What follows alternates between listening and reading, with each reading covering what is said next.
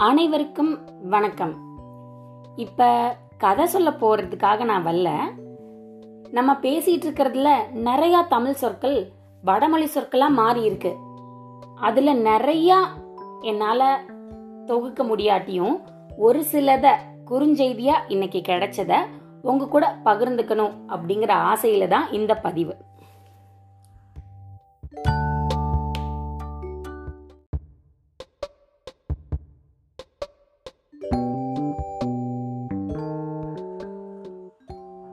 குட முழக்கை கும்பாபிஷேகமாக்கி அருள்மிகுவை ஸ்ரீ ஆக்கி கருவறையை கர்ப்பகிரகமாக்கி நீரை ஜலமாக்கி தண்ணீரை தீர்த்தமாக்கி குளியலை ஸ்நானமாக்கி. அன்பளிப்பை தட்சணையாக்கி வணக்கத்தை நமஸ்காரமாக்கி ஐயாவை ஜீயாக்கி நிலத்தை பூமாதேவியாக்கி வேளாண்மையை விவசாயமாக்கி. கண்டிப்பா. வேளாண்மை அப்படிங்கிறது நமக்கு தெரியும். ஆனா பேச்சு வழக்கிலேயே விவசாயம் அப்படிங்கிறது தான் நம்மளுக்கு ரொம்ப பரிச்சயமான சொல் இல்லையா? இன்னும் பார்க்கலாம்.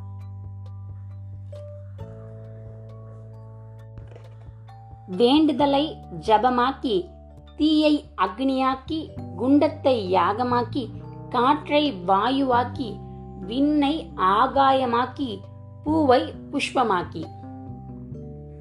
தொழுகையை பூஜையாக்கி முறைகளை ஆச்சாரமாக்கி படையலை நெய்வேத்தியமாக்கி திருமணத்தை விவாகமாக்கி பிள்ளை பெறுதலை பிரசவமாக்கி.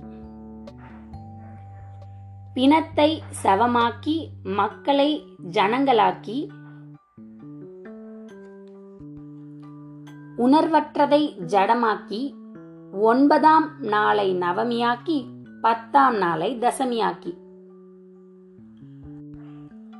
பிறந்த நாளை ஜெயந்தியாக்கி பருவமடைதலை ருதுவாக்கி அறிவை புத்தியாக்கி ஆசானை குருவாக்கி மாணவனை சிஷ்யனாக்கி.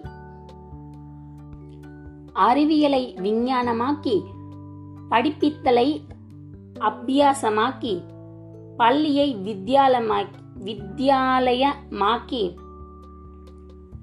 அவையை சபையாக்கி கலையை சாஸ்திரமாக்கி இசையை சங்கீதமாக்கி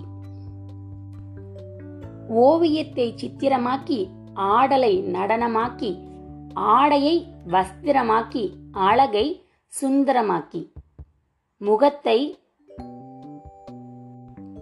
வதனமாக்கி முடியை கேசமாக்கி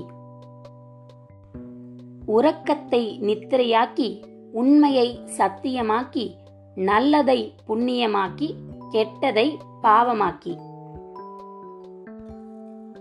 கொடையை தர்மமாக்கி அமிழ்தை அமிர்தமாக்கி நஞ்சை விஷமாக்கி சான்றை ஆதாரமாக்கி. செருப்பை பாத ரட்சையாக்கி திருவிழாவை உற்சவமாக்கி பயணத்தை யாத்திரையாக்கி உலகத்தை லோகமாக்கி. என்னங்க? கேட்கும்போது எனக்கே நிறையா வடமொழி சொற்கள் தான் தமிழ் சொற்கள் அப்படிங்கிற அளவுக்கு தான் நம்ம பயன்பாட்டில் இருக்கு இல்லையா? இந்த ஒரு பதிவு மூலம் ஒரு சில சொற்கள் நம்ம தமிழ் சொற்களை மாற்றி அமைச்சுக்கிட்டா அதுவே ஒரு நல்ல முயற்சி தான். இப்ப சொன்னதுல பெரும்பாலும் வடமொழி சொற்கள் அப்படின்னு நம்ம நினைச்சதெல்லாம் எனக்கு தோன்றது நிறைய பிராமணர்கள் யூஸ் பண்ற வார்த்தைகளா தான் இருந்தது இல்லையா? ஒருவேளை அவங்க சமஸ்கிருதம் படிச்சதுனால நிறைய அந்த மாதிரி சொற்கள் நம்மளோட பேச்சு வழக்கில் வந்துடுச்சு. சமஸ்கிருதத்தை இருந்து தான் ஹிந்தி அதை சார்ந்த அத்தனை மொழிகளும் உருவானதில்லை. உருவானது. அதை வச்சு ஒருவேளை இது நமக்கு பேச்சு வழக்கில் பரிச்சயம் ஆயிடுச்சு